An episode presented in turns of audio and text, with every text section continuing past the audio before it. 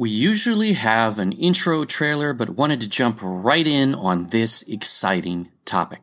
Welcome to the God Culture, where we urge you to challenge tradition as 1 Thessalonians 5.21 tells us, prove all things, hold fast that which is good. We do not intend to be confrontational, but to compare what the Bible really says versus the traditions of men, which Jesus himself rebuked. Jesus said to the Pharisees, Full well ye reject the commandment of God, that ye may keep your own tradition. We are continuing our Solomon's Gold series today with a very appropriate topic. When was Jesus born? We call this part 11b of our Solomon's Gold series because it goes along with part 11 where we prove the wise men who actually really were kings, by the way. Yep, check it out, part 11. Came from Tarshish, Sheba, the Isles, which is Ophir, and Seba. So, check out that video as we prove that topic out, and it may surprise you just where those places are because we can know. Wait a minute. What kind of gall do we have claiming we can identify the very date Jesus was born. You will find our proofs very compelling and very well supported. By the way, we call Messiah by his Hebrew name in this video, Yahusha, pronounced phonetically rather than Jesus, which is a transliteration three times removed. We're not criticizing anyone for using Jesus. And the name of God we use, which was replaced 7,000 times in modern translations, is YHWH in the Hebrew Bible, Yahuwah, which is God phonetically pronounced. Our purpose in producing these videos is to assist you in deepening your relationship with the Father and Son, which is why we find that important. If you pronounce their names differently, it's okay. We aren't criticizing anyone, even those who still use Jesus and Lord and God. Not going to get into that. As your relationship deepens, perhaps you too, like us, will decide to use and restore his actual name instead of replacements. But that is a decision only you can make. Warning. You are about to enter a well supported, documented finding as to when Yahusha Jesus was born, and it will likely challenge what you currently may believe and will definitely challenge more modern tradition. But not the real tradition, because Luke and Matthew knew when their Savior was born. This video will confirm tradition.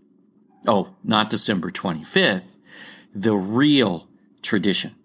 We are going to prove the year in this video that Yahusha Jesus was born, which is the foundation for proving the month and the day, which we provide in the next video, part 11c, for the sake of time.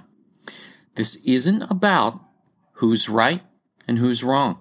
It's about the truth. And you are here because you are seeking such. You don't have to agree with everything we conclude, but the evidence we use is difficult to ignore, difficult to dismiss, and very difficult to dispute. If we did not feel so, we would not even tackle this topic of massive significance, especially. We assure you, we will care for this information, and you may even find yourself in agreement with our conclusion in the end. First, we are going to use the book of Luke as well as Matthew, but some may not know that Luke is not one of the original 12 disciples, which is fine. Even in Luke's gospel, he's not listed there. St. Luke, obviously a Catholic reference, which will be extremely rare coming from us, but thought we'd use one. flourished 1st century CE AD. Feast day, October 18th. Well, not on any calendar we keep. In Christian tradition, the author of the gospel, according to Luke and the Acts of the Apostles. We aren't making that case today, so just read on with us.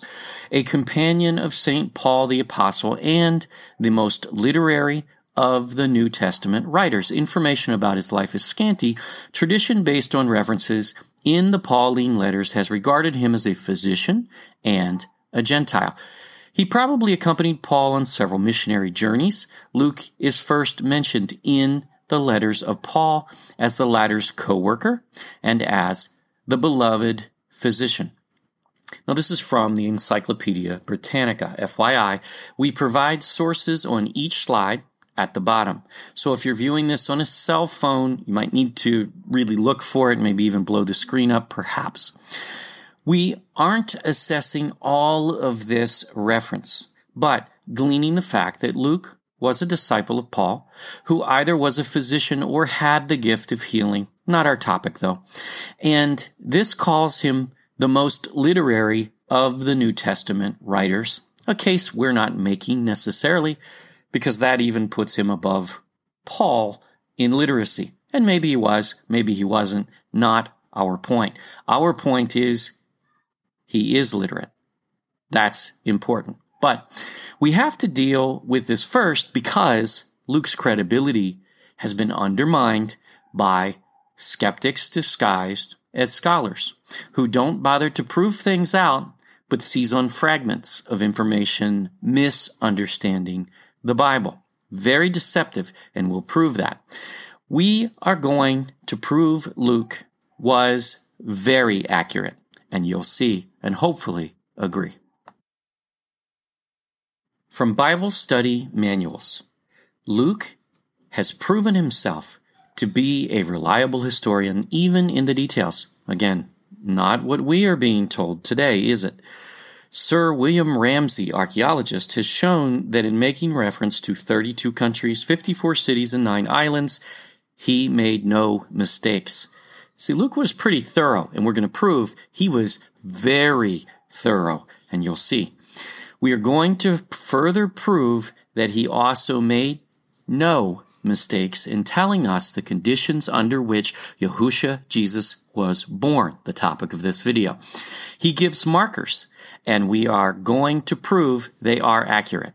Can we do this? We'll give you the evidence and provide our conclusion. You decide.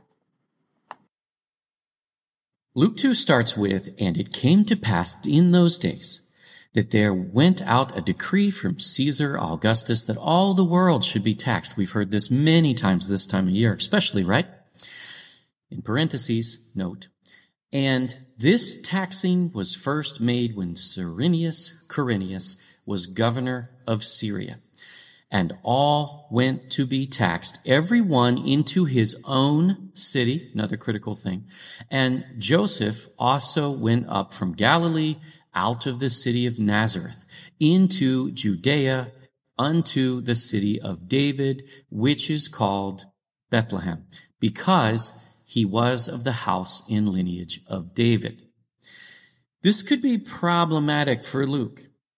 This, the King James, which we usually use in our teachings because it is the most widely accepted modern version, but not because we are part of any movement, because we don't do movements, nor are we starting one, says Messiah was born while Caesar Augustus was emperor of the Roman Empire, which controlled that part of the world at that time. It also says there was an empire wide census when it says all the world should be taxed, doesn't it?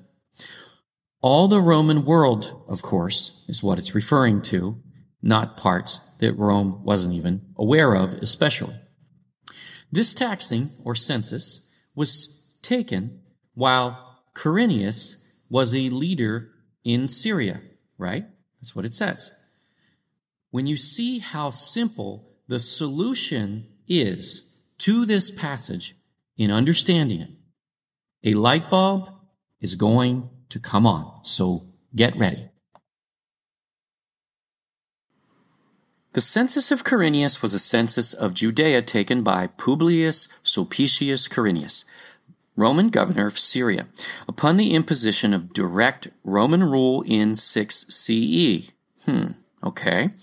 The author of the Gospel of Luke uses it as the narrative means to establish the birth of Jesus, Yahusha. Luke 2, 1 through 5, which we covered. But Luke places the census within the reign of Herod the Great, who died 10 years earlier in 4 BC. That's what this reference says. We are going to deal with the date of Herod as well, so hang on. No satisfactory explanation of the contradiction seems possible on the basis of present knowledge. Well, Actually, we're going to show you there is present, past, and future knowledge right there under our noses the whole time. It's always been right there. And most scholars think that the author of the gospel, Luke, made a mistake. Ah, Luke. Okay, many have explored this to try to place Yahusha's birth in 6 AD at the time of the census of Quirinius but all have found that date does not fit anything in history. This is where skeptics enter, and they normally do. And some even say it proves the Messiah never came. No, don't think so. And we debate this in Christian circles back and forth and up and down and sideways. Stop debating and start researching because the facts are right there. Notice this reference sets Herod's death at 4 BC. We'll clarify that as well. Let's put that aside for the moment. We will deal with it in this video. So the conclusion, Luke made a mistake or whoever the author was, because if we don't have a videotape of him writing it and zoom footage of at least a chapter of what he wrote, then by golly, we don't know who wrote it then, right? That is actually the logic of scholars if you break it down and really think about it, because that is what skeptics are saying. Except Luke says he wrote it in the text. That's called willing ignorance at its finest. See 2 Peter chapter 3. Those are his words, not ours. This and most all references to Quirinius we can find in modern times refers to his title as governor of Syria. And that is the word translators chose to place in Luke in parentheses, notice, parentheses, highlighting that they knew something was wrong with this translation, leaving it for someone to fix in the future. Taking words in parentheses and using them as ammunition in your skepticism is frankly disingenuous. We know you've probably heard parentheses means textual criticism. But does that, which modern debates are usually framed in such a way, does it truly express the humility of translators? Would they not be in all of the text they are translating here? And operate from the assumption that the text is true and they can only hope and pray they will do justice to the text in their translations? Were they so pompous as to have that arrogant attitude that we see from skeptics? Of course, they would not have operated in that fashion. A true scholar never operates from the assumption that Luke didn't know what he was saying, especially not when they know Luke was very intelligent. So he probably knew what he was talking about, but we are having difficulty somewhere in the translation from language to language, which is reasonable. See, that's what this is, and we will prove it. Who was Quirinius? We have more context available to us than Luke's words, so let's explore. Strong's Concordance shows us the Greek word Luke used and says the Greek form of the Roman name Quirinius. His full name is Publius Sulpicius Quirinius. He was consul BC 12. Remember that. That's huge. And was made governor of Syria after the banishment of Archelaus, which is Herod's son, Herod Archelaus, in AD 6. He was probably twice governor of Syria. They don't actually prove that, but we'll, we'll read the reference. His first governorship extended from BC 4, the year of Christ's birth. They don't prove that here either, to BC 1. It was during this time that he was sent to make enrollment which caused Quirinius and Mary to visit Bethlehem. Luke 2 2. See, they're using Luke to find this date. It's actually a circular reference. This is not scholarship and unfortunately confuses people. But we're going to deal with this. We're going to lay this out. The second enrollment is mentioned in Acts 5:37. Now, it's critical that they do point out there are two enrollments here. One happened before. Just there before doesn't actually fit anything, and we'll prove that. So this reference shows us Quirinius was first consul of Syria. Notice that is not the title of governor, and that's prior to his being governor. That's not what Luke says, right? Well, we're going to go through that. This is crucial in understanding whether translators got this wrong and highlighted it because they were not sure. It then makes an assumption not actually supported by history, but it's okay.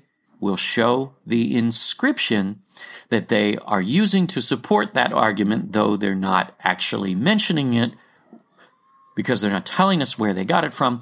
And a simple reading shows that's not what it says. First, did Quirinius actually have the title of governor of Syria at any point? This is where the hair splitting skepticism really confuses this. A quick search on Wikipedia even shows that the Roman nomenclature for the leader of Syria in the time of Quirinius was not governor. It was propraetorial imperial legates of Roman Syria. Now, you might say that's splitting hairs, you know, that's still kind of a governor, so it is a governor. And that is not the same title as governor, though. And Luke uses a specific title that's being used against him. So we do need to get into the hair splitting details that skeptics are using. This list shows Quirinius as praetorial imperial legate from 6 to 12 AD, not the title of governor. But again, remember that he progresses through the ranks in Syria, beginning with consul in 12 AD. What exactly is a consul anyway? A consul was the highest elected political office of the Roman Republic, and the consulship was considered the highest level of the cursus honorum, an ascending sequence of public offices to which politicians aspired. Notice it is a sequence of public offices. So they go through the order and they ascend one to the next, to the next, to the next. That's what Quirinius did. Throughout the early years of the Principate, although the consuls were still formally elected by the Comitia Centuriata, however you say that, they were in fact nominated by the princeps. By the time of Caesar Augustus, which is the time we're in, this was not a position elected by the people. Was this position somewhat different in the provinces, though, as Syria was opposed to in Rome? Because this sounds like it's talking about in Rome. We'll explain. Yes, outside the walls of Rome, the powers of the consuls were far more extensive in their role as commanders in chief of all Roman legions. It was in this function that the consuls were vested with full imperium. When legions were ordered by a decree of the Senate, the consuls conducted the levy in the Campus Martius. In this reference, you will find the provinces outside of Rome were treated differently as Rome housed the emperor, who would minimize this role there, but needed to rely on them more heavily in the outlying areas, of course. But is this a governor in title? No. And we'll prove that further as well as Luke knew that too but the translators did not. Abuse of power by consuls was prevented with each consul given the power to veto his colleagues. Therefore, except in the provinces as commanders in chief, where's the provinces? Syria, Judea, those are all provinces. So, where each consul's power was supreme, in other words, there was only one consul and they had supreme powers, the consuls could only act not against each other's determined will. Again, back to Rome. So the provinces were different and those consuls had supreme power within their jurisdiction. But was this a governor in title? Not according to Rome, which is the source nor Luke, who understood this and will explain. Read further. After leaving office, the consuls were assigned by the Senate to a province to administer as governor. The provinces to which each consul was assigned were drawn by lot and determined before the end of his consulship. So, the position of consul was a stepping stone to the title of governor eventually. We saw Quirinius in regards to Syria was first consul beginning in 12 BC and then praetorial legate in 6 to 12 AD. You will notice in that reference from Roman history, there was no title of governor in Syria. It was the praetorial legate who ran things. So that is different in language. And again, they're splitting hairs over language here, so we have to get into these kind of details, unfortunately. But we're not done. So did Luke not know that Quirinius never had the title of governor? Or was this an error by translators in which they highlighted it for someone to clarify in the future? We're not picking on translators here. What we're saying is they actually were very genuine in putting it in parentheses, even in the 1611 King James. You can go back and find it. We have a copy. We looked. It's there in parentheses still. So they put it there for it to be clarified in the future. Here's the Greek word Luke used for governor. In all of the Bible, Luke is the only one to use this word, and he uses it twice. The second reference completely explains this, and we're going to cover that. It's a general term for leader that could mean governor, but he didn't use governor. But one cannot assume that's the only meaning. Here's Luke's other use of the word translated both times governor, but something's odd here. Luke 3 1. Now, in the 15th year of the reign of Tiberius Caesar, we're going to prove that's 28 AD, Pontius Pilate being governor. Now, that word for governor is the very same Greek word that Luke uses only one other time in the Bible, and that's regarding Quirinius. So he's governor of Judea. Again, governor's a translation. Read on. And Herod being tetrarch of Galilee. Now that's a different word.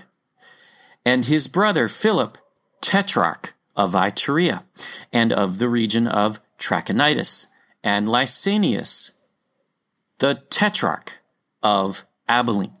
Wait a minute. Wasn't Herod Antipas a governor, and his brother Philip and Lysanias as well? Was Luke confused that he would use one title for Pilate and a different title for the other three within a tetrarchy, meaning of four? No. See, Luke is smart, and he's giving us a clue here that differentiates both Pilate and Quirinius as having a different title other than governor, and we're going to prove that. Look at the definition of tetrarch. It's used seven times in all of the Bible. Five are all references to Herod the Tetrarch, even in other Gospels. Remember, that's not the same as Herod the Great, who ruled at the time of Yahushua's, Jesus' birth, as his, his title was king. But this is Herod Antipas, the son of Herod the Great. And the above passage represents the other two times it was used. The other disciples also use this title, and it means to be a governor of a tetrarchy, be tetrarch of a region, leadership of four people, thus tetra. Now, check this out. If one has the title of governor in a Roman context, and it is shared in a province with a total of four governors, the correct title for all four, not three of four, for all four of those governors in this context would be tetrarch, not governor. Yes, tetrarch means governor, but governor split four ways, thus tetra. This is the only other time this term is ever used in the Bible, once for Quirinius and then for Pontius Pilate. If Pontius Pilate wielded the actual title of governor, then he would be one of four, and the correct title, and Luke would know this, this is why Luke is absolutely right, would be tetrarch, not governor. And remember, prior to this province being split into four governors, it didn't have a governor, but a king. The Greek word basileus is used for Herod the Great as king, but not used in this era because it was now divided into a tetrarch of governorships, a tetrarchy. And if one of the four is not a tetrarch, which is the term used for governor in this scenario, it is either a lesser or a greater title, like, for instance, king, which is used later in history concerning the king of Judea, but not in this context. How do we know this is true? Because Pontius Pilate was never a governor, even according to Roman records he was a prefect, according to Roman records, which retained much of the same power, especially in the provinces, but was a lesser title than that of governor. Again, we are clarifying because Luke's credibility is being attacked over this. And we need to restore that so everyone watching this video can understand Luke's history is very accurate and not to be questioned here. The translators were even honest in placing their translation in parentheses for it to be fixed by someone later who could really identify the proper title based on the actual Greek word Luke chose to use for a reason they did not quite understand in that time. We have all this information at our disposal today, easy to find. So when a skeptic rips into a part of the Bible that is in parentheses or out of context, call them on it and make them prove it because no one ever legitimately proved Luke wrong because he is right and matches Matthew's account as the two are not at odds with each other. This shows the days we live in where evil is painted as good and good as evil.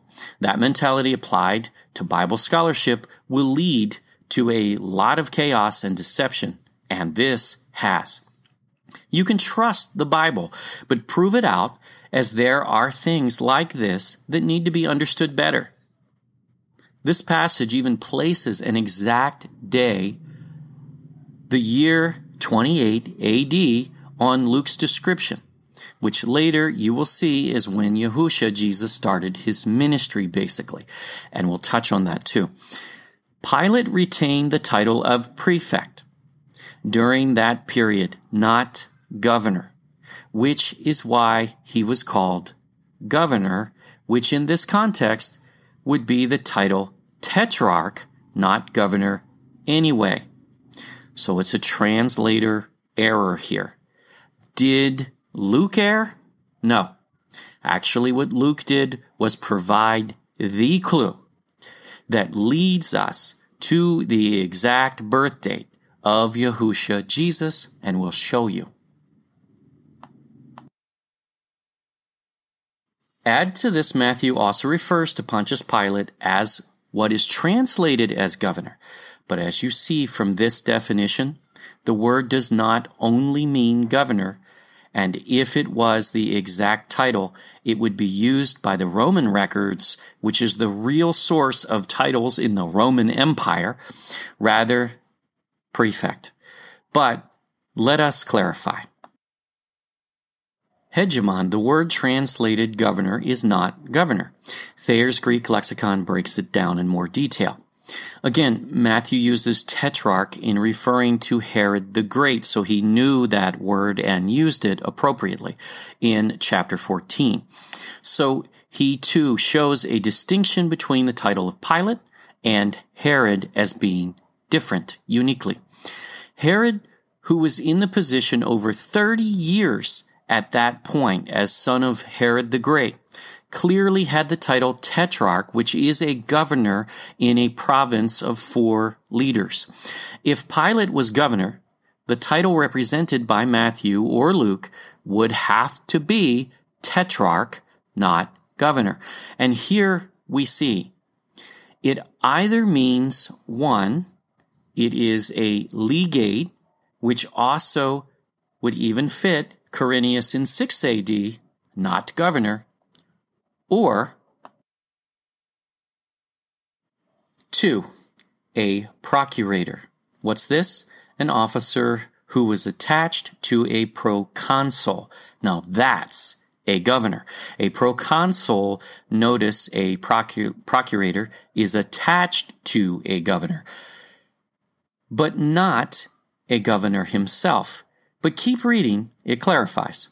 Or a propraetor and had charge of the imperial revenues. So you mean both Pontius Pilate and Quirinius, who have the same title, according to Luke, were in charge of revenues, as in taxes, as in they are the position that would execute a census? Exactly. In causes relating to these revenues, he administered justice in the smaller provinces also, which were, so to speak, appendages of the greater, so these are the outlying provinces. He discharged the functions of governor, so he did have the authority of governor of the province.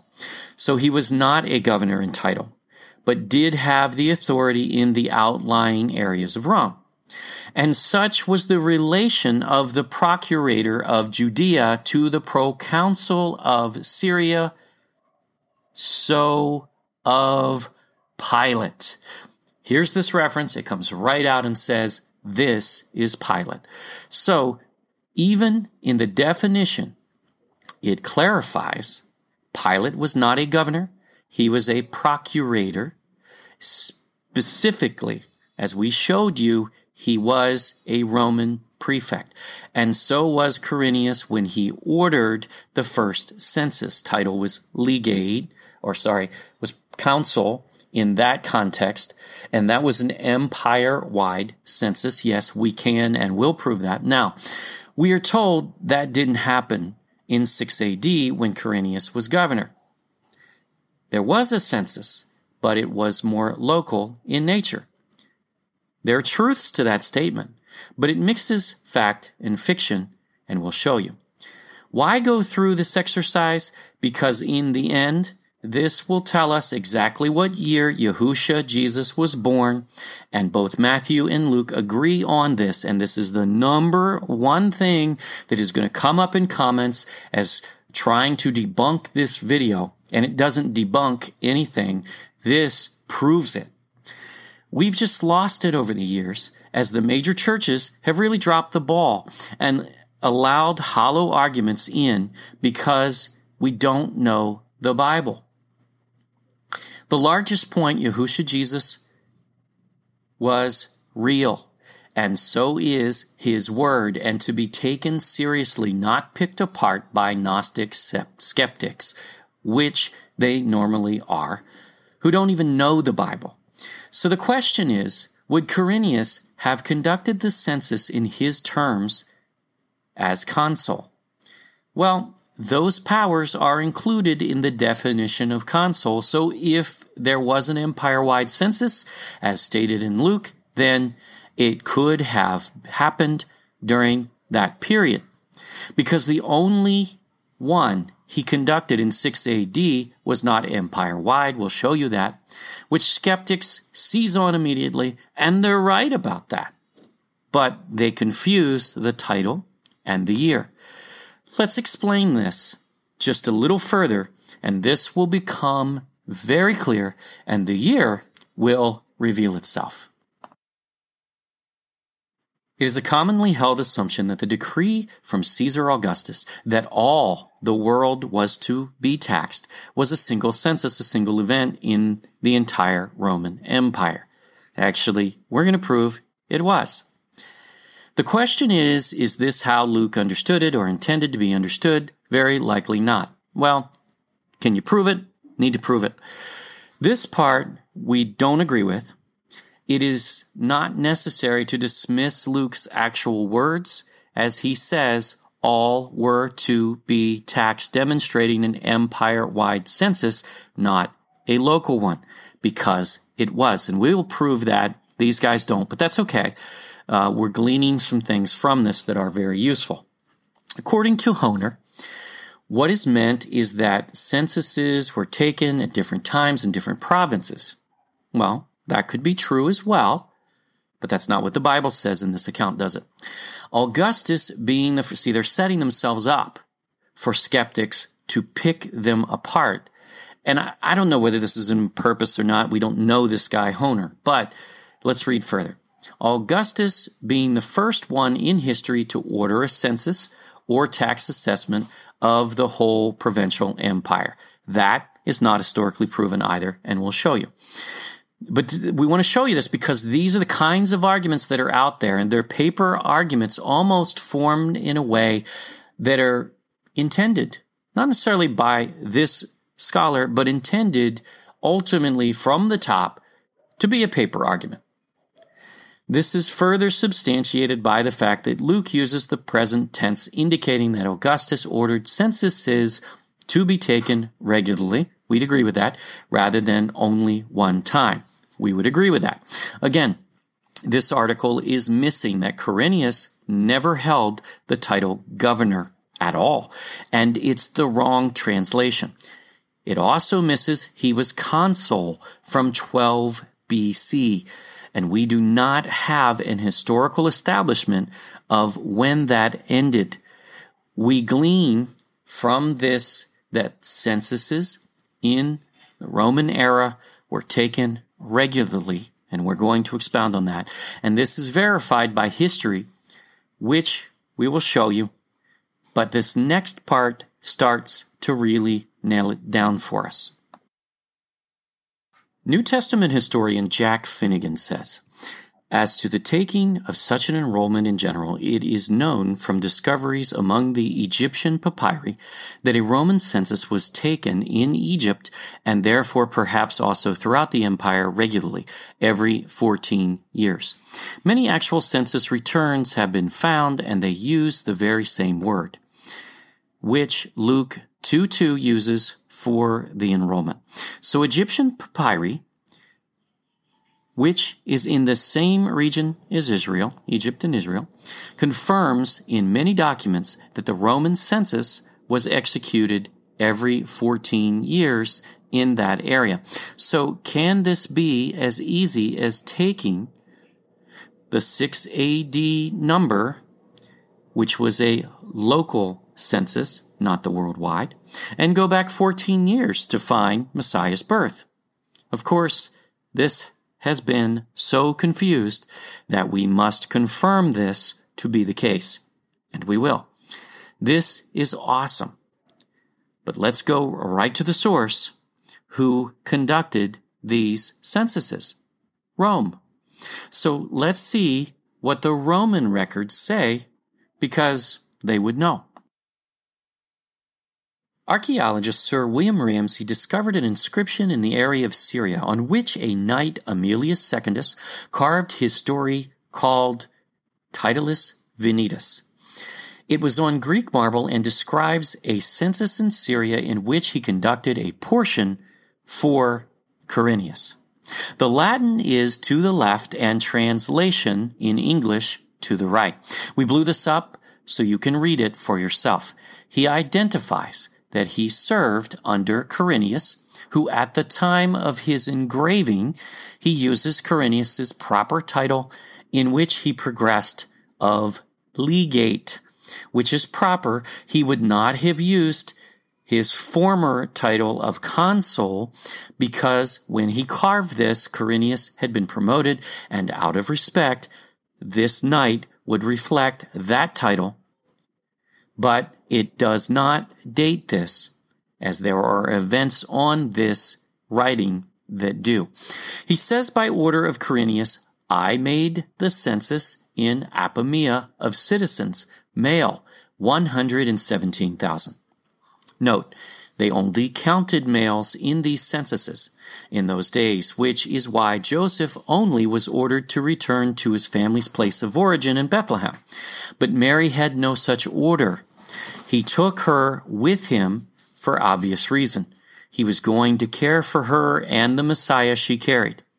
Would you have done any different? But here's where we get the date because he is obviously writing this in chronological order as a Roman military trained citizen would, as this is his record. Besides, sent on mission by Quirinius against the Iturians. On Mount Lebanon, I took their citadel. The thing is, history records this event occurring around 5 to 4 BC and during Herod's reign as well. This means Quirinius did in fact conduct a census during his reign as consul, which started in 12 BC. So it occurred sometime be- between 12 BC and, as this dates, it happened before 5, at least 5 or 4 BC, according to this history, this carving on the Titulus Venetus. Are we the only ones to see this? No. Further evidence in his Cursus Honorum, additional writing, the Knight Secundus, same guy, details his career describing his distinctions obtained in chronological order. The inventory referred to his inscription performed under the orders of Quirinius is not the one made in the year 6 CE AD, which was due to the removal of King Archelaus. Important to know that census was, for that reason, very critical because transfers of power determine many census dates, and we'll prove that out and was confined to Judea, so that one was a local one in 6 CE, not even Syria. The Jewish Encyclopedia, we won't take you there, but look it up, actually cites there was a rebellion during that time in 6 AD or CE, whichever you refer to it as, in which a guy named Judas led a rebellion in Judea. Second, the census of the city of Apamea in Syria, which was a registration, was followed by the mission in Iturea. Now, the citadel of the Iturians was taken before, not after Herod's death, as indicated by Strabo and Josephus. So the census occurred under Quirinius's reign in BC as consul, not AD as legate. Luke was right not to use the term for governor, wasn't he? Let's go to Josephus, though, and clear this up even further. Josephus states that Quirinius had been sent to Syria as supreme judge of people and censor of properties. What's that? One in charge of the census. This office, one of the highest magistracies granted to a consul, was usually entrusted to men chosen among the senatorial elite and close to the emperor. Quirinius came to deal with the financial affairs and court, civil courts, the military commander of Judea being entrusted to Coponius. Josephus is talking about a larger census here a greater importance than the one in 6 AD, which we are proving was the second census, not the first. We're not done yet. So once again, Luke is right when he identifies the first census of Quirinius, and he even says first, which was not 6 AD, but in BC when he was consul which was an appropriate function of his office, which Josephus is basically describing here by duties listed, not necessarily governor. But Josephus does mention Quirinius again. According to Josephus, Quirinius was governor of Syria with authority over Judea in 6 AD, AD 6, when the province was brought under direct Roman control. Remember, Josephus also did not write in English, so this too is translated with the word governor. That is not the word he used, but we're not going to go into all of that. This refers to when Quirinius became legate of Syria, which Josephus would have known as well as Luke. But before he was describing a different event. Even the historian Tacitus weighs in on Quirinius, an indefatigable soldier. What a word. He had, by his zealous services, won the consulship under the divine Augustus 12 BCE. There it is again. And subsequently, the honors of a triumph for having stormed some fortresses of the Hamonidases, Cilicia, however you say that. He was also appointed advisor to Caius, then at Rhodes. So this isn't just a little bit of support, this is overwhelming. But the next piece of history brings it all together. Whose census was this? The emperor's, ultimately. Caesar Augustus. So is there historical support that Caesar Augustus actually ordered an empire wide census? Actually, yes. Have you heard from skeptics that the Roman Empire did not take an empire wide census during that time? Yeah, us too. Just watch the History Channel this very week, in fact. But is it true? No. Here's a chart from csun.eu with sources below. We blew up the portion in the time frame we need, but it's all there on the screen so you can pause and blow it up and actually look at it all. We labeled each of the three lines with more specific sources as well, so this is clear. These are the census figures released after the returns were all in and processed by Rome. This means the actual censuses in their respective provinces had to have taken place about a year or so earlier, because these are the final figures after the process was complete and they are reporting them.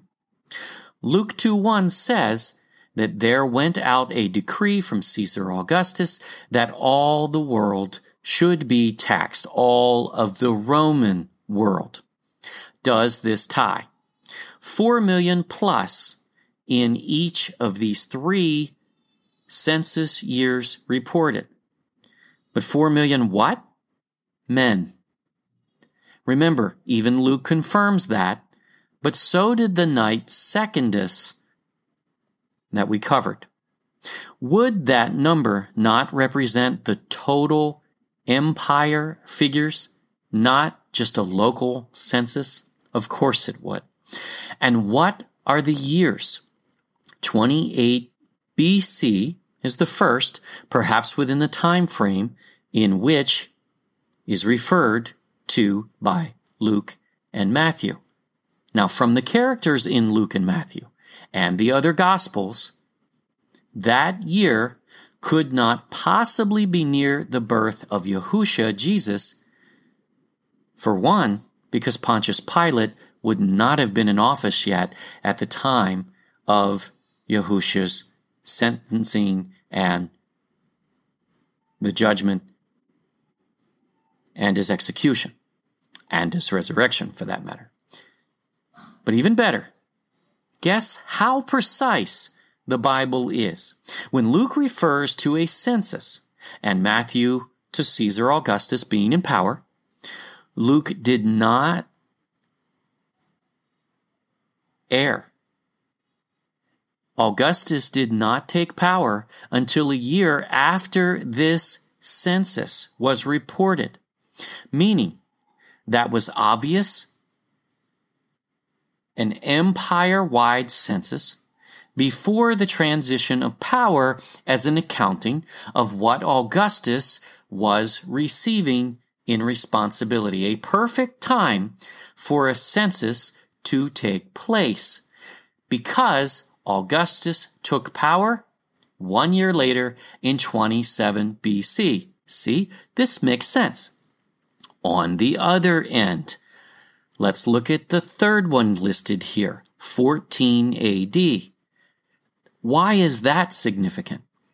Well, that's the year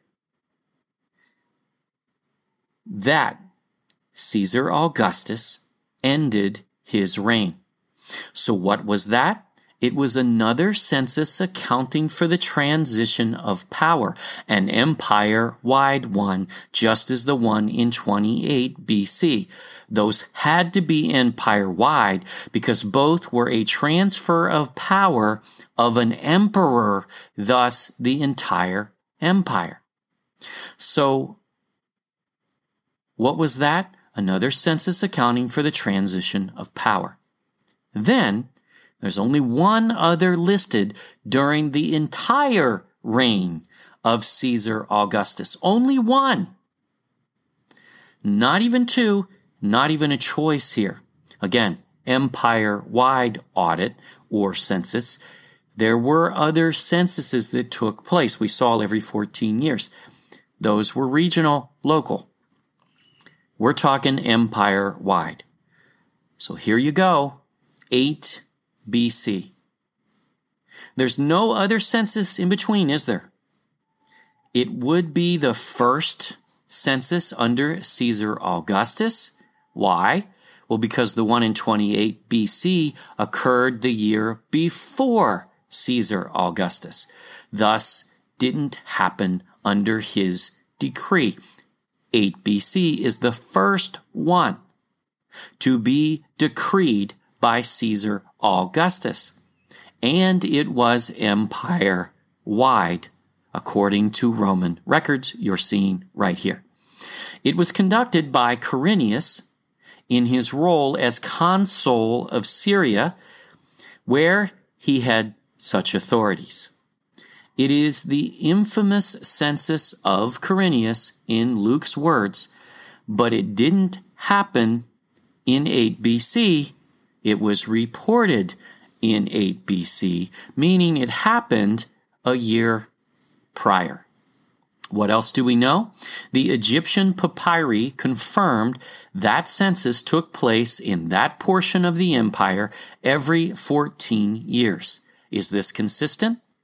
6 AD is well documented as a local census for Judea, in which there was a revolt, further confirming such, and that coming from the Jewish Encyclopedia and many other references. Count back 14 years, and what year does one arrive at? Well, let's count it together so there's no confusion, but we'll tell you ahead of time it's 8 BC. Because we're shifting AD to BC here, we want to be clear, so we'll count it together. But first, one last support. Grenfell and Hunt, archaeologists who discovered the Oxyrhynchus papyri in Egypt in 1903, this is the one that's being referenced in the former references we used. We wanted to be clear on this. Approached the problem of the beginning of the Roman census when they noticed a 14 year periodicity in the pattern of survival of the census returns. Their conclusion was that a cycle of censuses took place every 14 years starting from 10 slash 9 BC. We're going to prove it's actually 9. Now, we count and see how this makes sense. We've established Quirinius did oversee a census in 6 AD, a local census, due to the transition of local power because it's the date Herod Archelaus was removed from power in just Judea by Caesar Augustus himself, which is why it is not on the Roman chart we just showed because that represented empire wide censuses and why, as well, this gives the reason this took place. Now, there is no year 0 AD or BC in counting years in history. So let's count.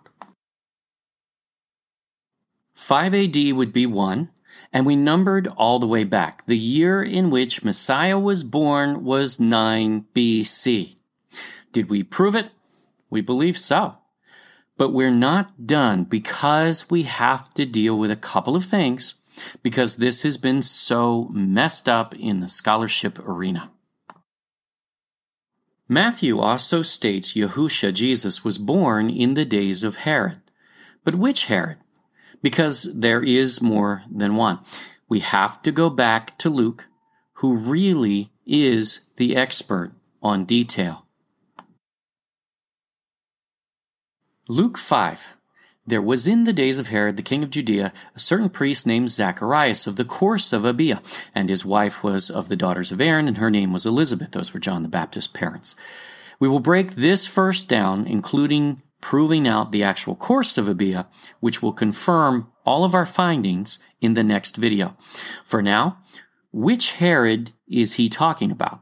The first Herod was Herod the Great, and he had the title of king. After he died, the province was split between four governors, which means they were not governors, they were what? Tetrarchs, rather than just one. We covered that already, but one that did not come up was the son of Herod, who ruled Judea after him, Herod Archelaus. We will prove when this transition of power happened as this is used in a great number of theories that you will find out there. And most leave out a lot of details to get there. So we feel we must know this piece, though it is not necessary in our position, which we already proved without even addressing Herod. But the first comments we will receive will go right to this point if we do not address it. Thus, we will. Verse 14, 15. When he, Joseph, arose, he took the child and his mother by night and departed into Egypt, and was there until the death of Herod. So this is certainly a timestamp, but really confirms what we already know. Herod the Great died sometime after Yahusha Jesus was born. If it was 1 BC instead of 4 BC, again, it doesn't actually affect our findings, but since this is used so often to try to prove Stellarium software, especially, which we're not going to address at the moment, we're going to vet this for just a moment. And then let's look at verse 22. But when he heard, again, Joseph, that Archelaus, no titles given, did reign in Judea in the room of his father Herod, he was afraid to go thither. This confirms Herod the Great was king, and his son Herod Archelaus became just leader of Judea, which later we see others took possession of the other areas, which is also evidenced by the fact that Joseph takes Mary and Messiah to Galilee, meaning Archelaus did not govern Galilee. See? It's all there. Luke is very specific and he nails this and he's criticized as if he didn't know what he was talking about. It's amazing. So that transition of power occurred after Yahusha, Jesus, was born. So let's prove when. Also regarding Herod, we know the wise kings, again, see part 11 for proof, they were actually kings. Scholars are wrong when they say they weren't. They were kings. Not three, though. The song is wrong. But we also talk about the guy who wrote the song, and guess what? He wrote another song that tells us where they came from. Ah, watch that video. Matthew 2 7. The kings visit Herod, and he specifically asked when Messiah might have been born, so they told him. And verse 16 says that Herod got angry when they left without checking in with him, as he requested. He moved to slay the children not only in Bethlehem, but the coast as well. Nice guy. The telling part of this passage is they were two years of age and under the children that he killed. That was the approximate age of Yahushua Jesus at that time. So he was born two years, at least two years before Herod's death. The thing is, this is only a marker, but does not identify the date, but it does have to fit within the timeline as everything else does thus far. And so does this will prove. So we know Yahusha, Jesus, was born at least two years earlier prior to the death of Herod. But when did Herod live, reign, and die? FYI, in the background is a photo of Herod's tomb that was found. Herod died in Jericho from the work of Emil Schürer in 1896 and others. Scholars believe Herod died from 4 BC to 1 CE, so they narrow it down to a five year period, but we can do better. Evidence is provided by the fact that Herod's sons, between whom his kingdom was divided, either dated or antedated, backdated, their rule from 4 BC. Now, understand, if Herod's sons backdated their reigns, Rome would have to had approved such and been in on such a conspiracy. What's missing from this rationale is actual evidence other than an astrological software program called Stellarium, which supposedly pinpoints the alignment of just the right stars telling us when Yahusha Jesus was born. Of course, the problem with Stellarium software, in this instance especially, and we have issues with it in many others, but in this particular one, is it has to match history first before even looking at the software. And the star needs to match the story. In part 11, We Three Kings, yes, we know there are actually six plus, which we prove.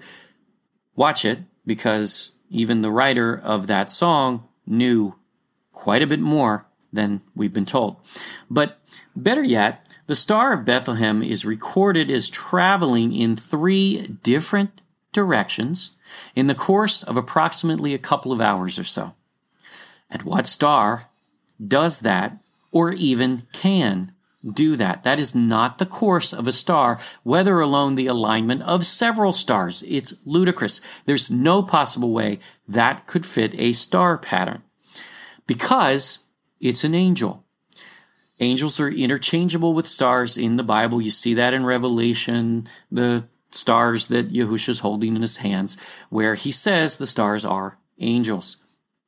So, in all fairness to Stellarium software, in this instance, it can't even find such a star pattern because that wasn't included in the astrology that they're using. Yes, they use astrology, not just astronomy, and you need to look into that a little further, but we're not going to address that today. And Archelaus apparently also exercised royal authority during Herod's lifetime. We're back to the, the reference here. Now we're going to address that. Josephus stated that Philip the Tetrarch's death took place after a 37 year reign in the 20th year of Tiberius, this says 34 CE AD. FYI, their math is wrong, and the reason is is they don't understand that the first year are the first months. The whole first year happens from the first month to the 12th month. The anniversary, the first anniversary occurs at that point, and then the second year starts. So it's just a, a minor uh, faux pas, uh, which is fine. We won't pick on them for that, but they're wrong. And the date is off by a year. So some scholars support the traditional date of 1 BCE.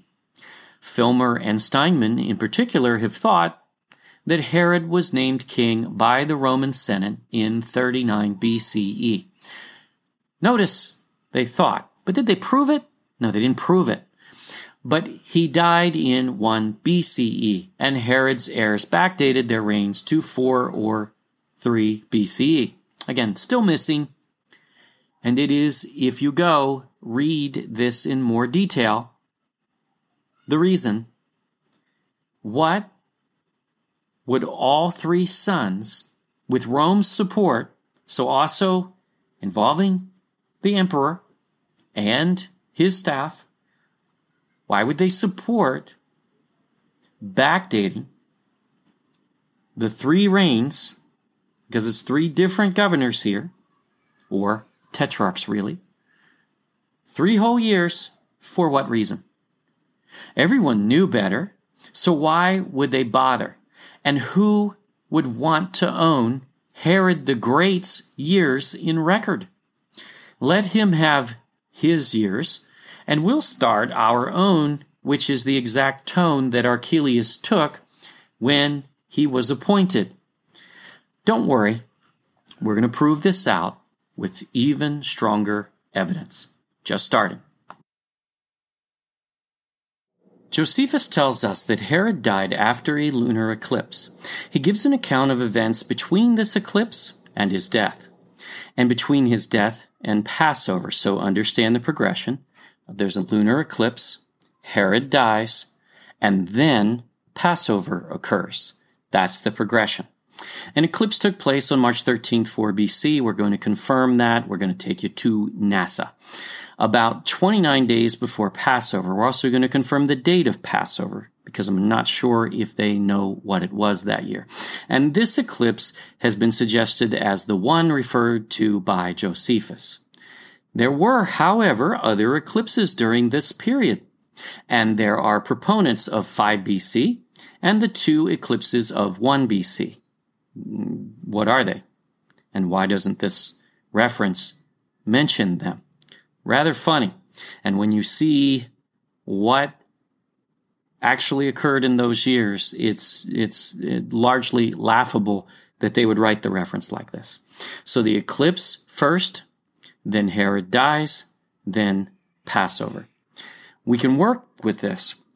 This is an article on Wikipedia, so let's confirm these dates and eclipses. And oddly, there's no mention of what dates the eclipses occurred in 1 BC. If you're going to write an article for Wikipedia, maybe go and just add that little extra bit of research so you don't look foolish. We think you'll understand what we mean as soon as you see what NASA has to say.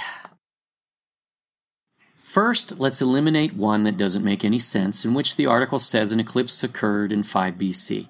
They didn't bother to look this up because in 5 BC, Passover was on March 21st, and the eclipse happened almost two weeks after Passover, which doesn't fit because, again, the progression is the eclipse first, then Herod dies, then Passover. So Passover happens after the eclipse, not before. So this one, the writer of that article could have just canceled out. 4 BC was March 23rd, not the 13th, which the article refers to, but okay, close enough. It's about two weeks before Passover that year. And we'd have to say is an exact match to the criteria that Josephus sets forth. But 1 BC is a stretch. First, it mentions two eclipses in the article within the time frame. No, that's not true. It didn't bother to check the dates, and that's rather disingenuous. No wonder folks get confused about these things. Obviously, July is way after Passover in any year. But January 20th, in relation to Passover being April 10th that year, in fact, maybe, but doubtful, especially not in the face of all the other evidences. The lunar eclipse does not conclusively prove anything, frankly, as they cancel each other, but more likely, this is 4 BC, not 1 BC. And it's definitely not 5 BC. But we took you through this exercise in order to demonstrate how deceptive some of these posts can be, which is why we must prove all things. More so because this is not all Josephus has to say on the matter, and this will be further clarified. Now, this is the same article we shared earlier. After misleading regarding to the date, really talking in circles as many scholars do, unfortunately, it tells us with this explicit background given, Josephus began an exposition of the days of Archelaus' reign before Passover of 4 BC. Wait, what happened before Passover in 4 BC? Herod died, and Archelaus took over power. But keep reading, because we don't want you questioning.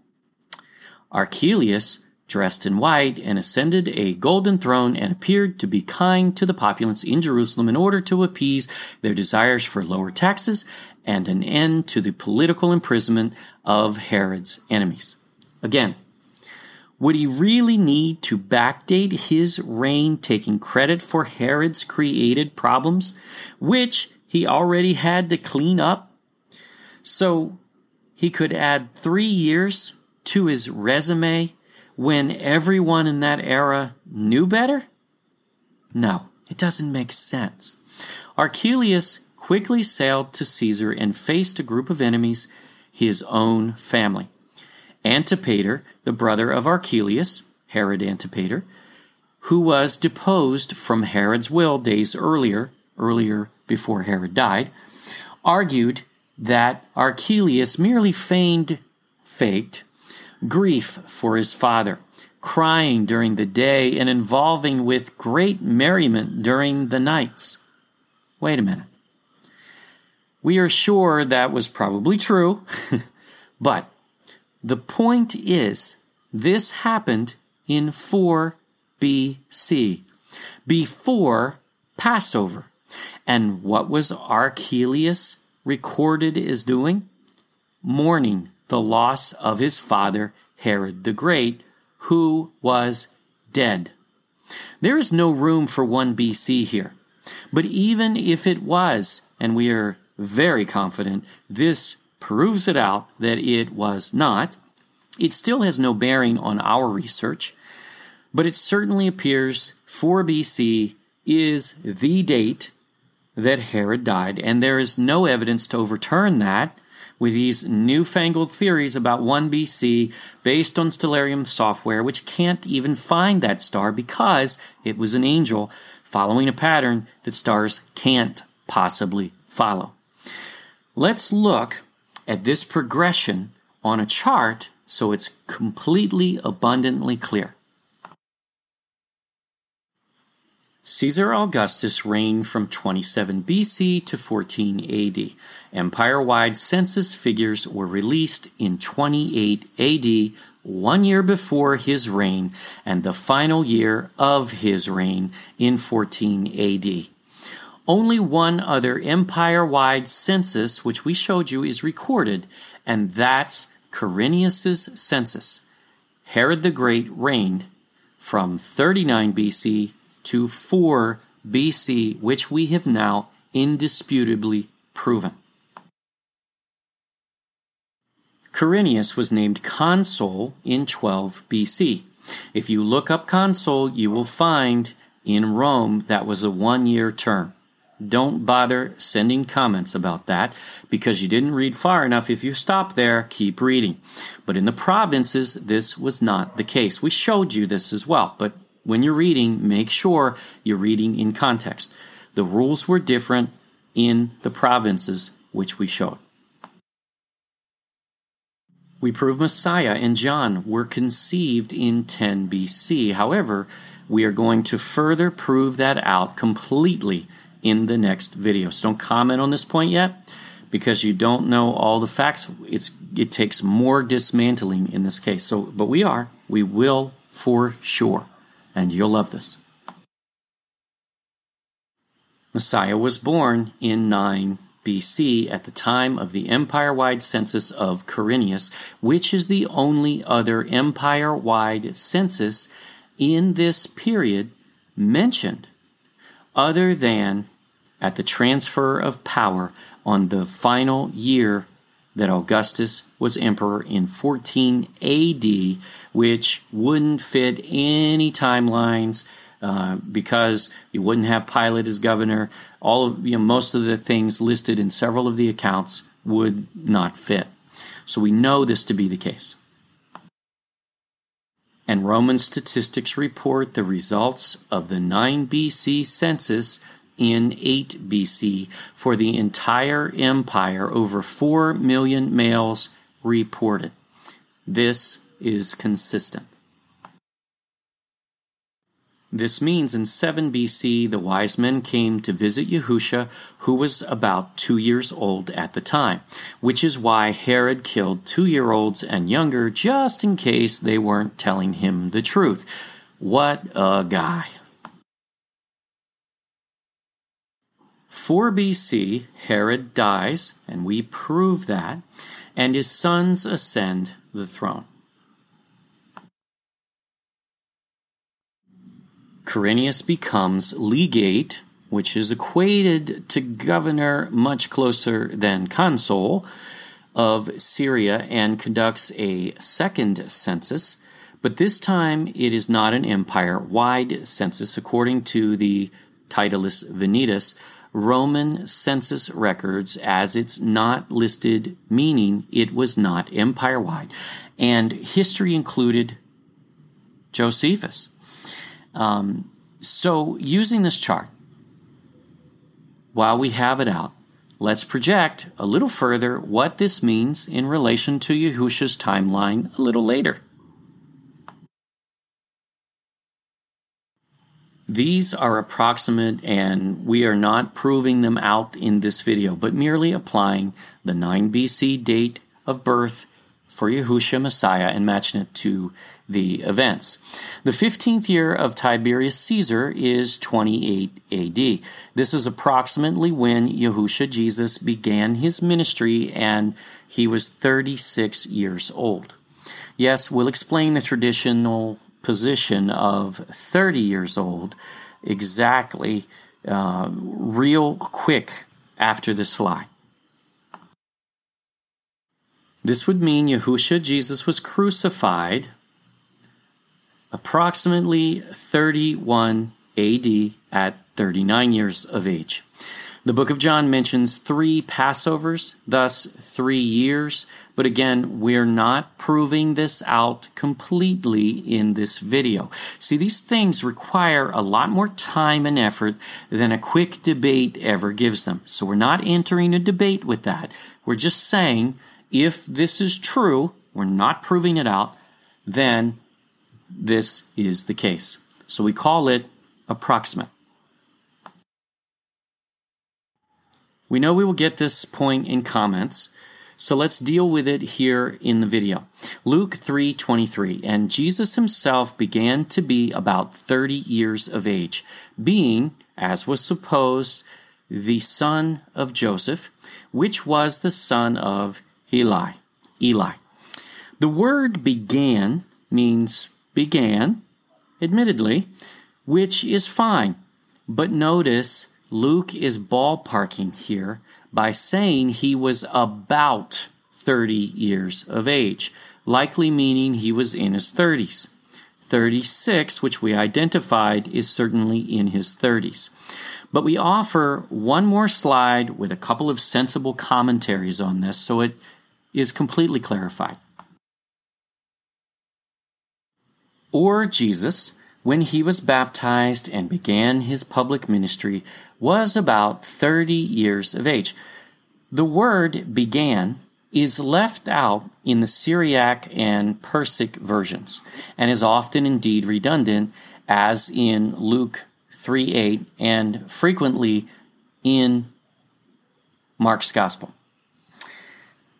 The Arabic version renders it Jesus began to enter into the 30th year. Now, you look at that and you say, oh, then he was becoming 30 years of age. However, what if it's actually regarding 30 AD, which it well could be? See, these are things that we don't necessarily know, but skeptics seize on as exact facts. And they're really twisting things in this instance as well. Here's another commentary. Was about 30 years of age when he began his ministry. Makes better Greek. Read that again. Was about 30 years of age when he began his ministry. That makes sense. So it makes better Greek and is probably the true sense. At this age, the priests entered on their office at the age of about 30 years old. And by the way, there's no reference whatsoever in the Bible that says a Levite priest becomes a Levite priest at exactly the age of 30 in all instances. Doesn't say that.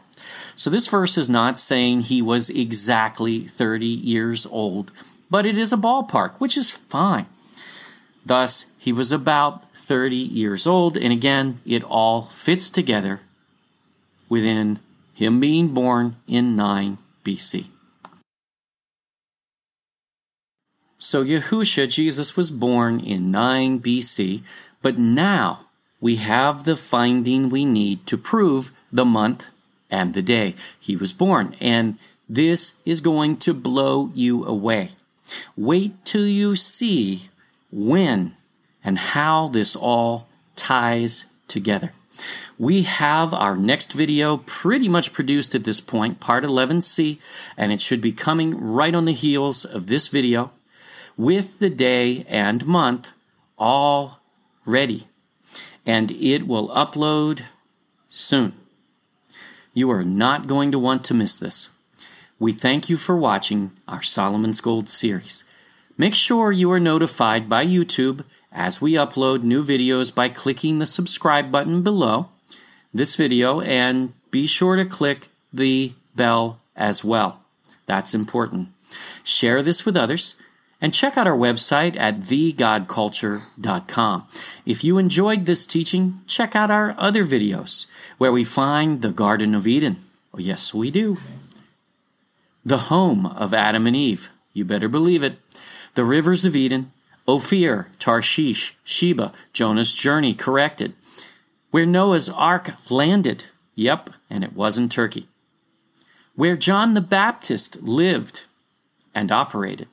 And so much more, all from biblical sources, expounded with historical references, science, archaeology, language, geography, and more. Always remember to prove all things for yourself. Yahuwah God bless.